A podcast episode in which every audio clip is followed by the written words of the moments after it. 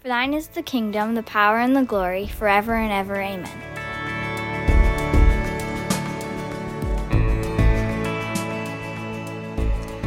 Well, it's great that you're joining again into Scripture and studying of Scripture, studying of Matthew. Um, we are starting to draw uh, to the end of Matthew. But uh, as Sunday, we looked at the, the two blind men, and we were able to kind of dissect that a little bit and, and, and look at it in a way of what can we learn from the blind men in our lives, what can we learn from the crowd, and what was, what was Jesus teaching there.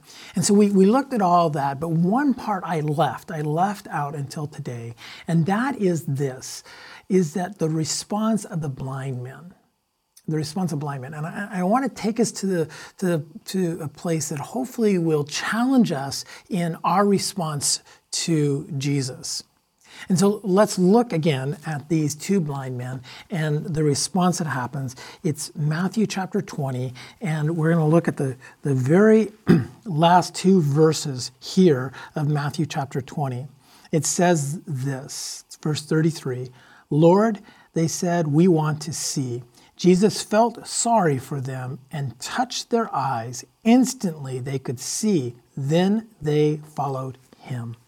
And I want to pick up on that part of then they followed him.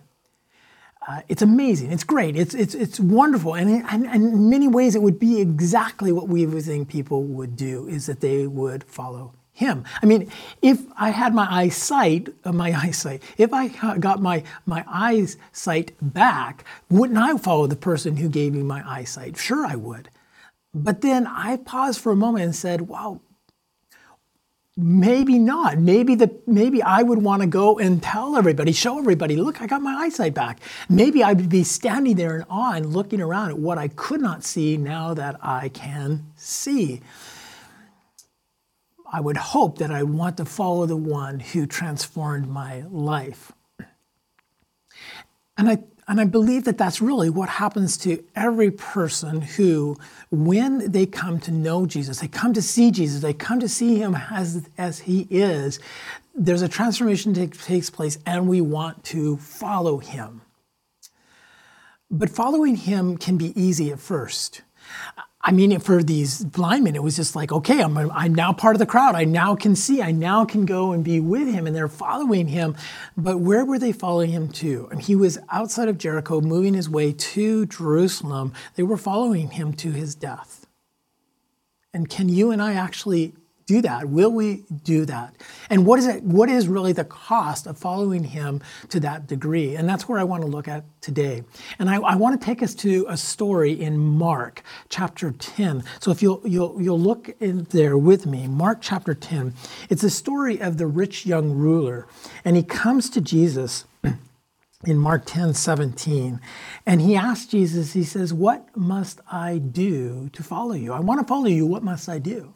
And Jesus' response to him is, is really saying to him, Are you living a moral life? Are you following the Ten Commandments? And you know, you, you should, if you want to follow me, then follow the, these moral laws of not stealing, not cheating, um, uh, honoring your father and your mother. And, the, and the, the man says, I have done that. I've followed this. Even though I am young, I have done this all my life. And then Jesus says, similar to the blind man, he has compassion. He's, he's moved by this young man. And he says, You must sell everything and give it to the poor. And, and that's where I want to look at the response of this young man, because it's here that he responds and he says, he, he says that it says this about him. Um, he says, the man, uh, this man's face fell, verse 22, and he went away sad, for he had many possessions. wow. The ask, the ask that Jesus had of him was that he, he give up everything. But that was true to who Jesus was. He was asking the man to do nothing more than what he himself was already doing. Jesus came here to earth to give up everything for us, his life. And he's asking this young man to give up everything to follow him, just as he has done. When I look at this story, it's not that the man was sorrowful. I don't think that that, that that was his error, that he was that he was grieved because he'd have to give up everything. I think that when we give up everything, even the part where we, we read, as we read in Matthew, that if you want to follow me, you must deny yourself, pick up your cross, as, and Luke says daily, and, and, and follow me that there's a grieving that takes place because we are we are giving up. We are letting go. And, and so this man to grieve this to realize what he had to give up i don't think is the issue. Here's where i think here's where i think the, the crux of it is is this is that he walked away. That's where he failed. He failed where he walked away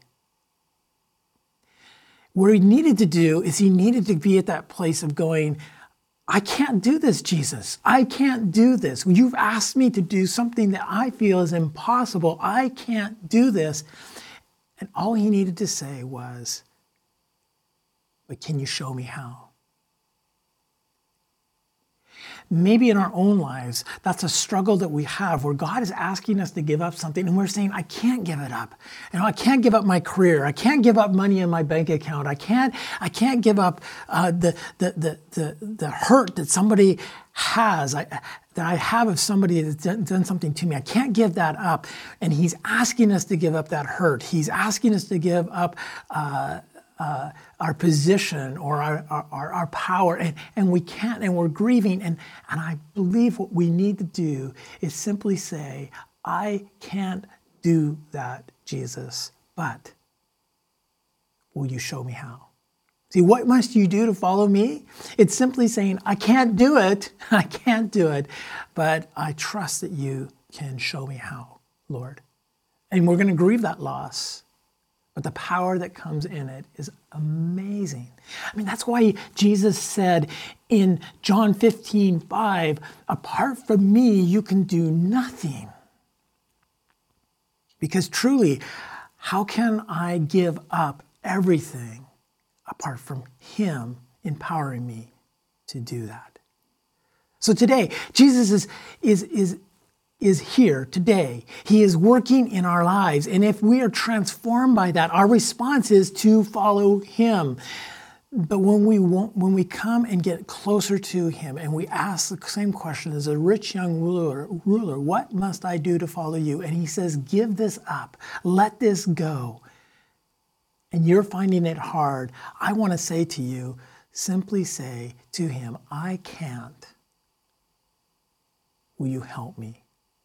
Because He'll journey with us in that transformation. I hope it's been helpful for you today. And may you find rich blessing in the Lord as you seek to follow Him and be a follower of Jesus. And may your life be transformed.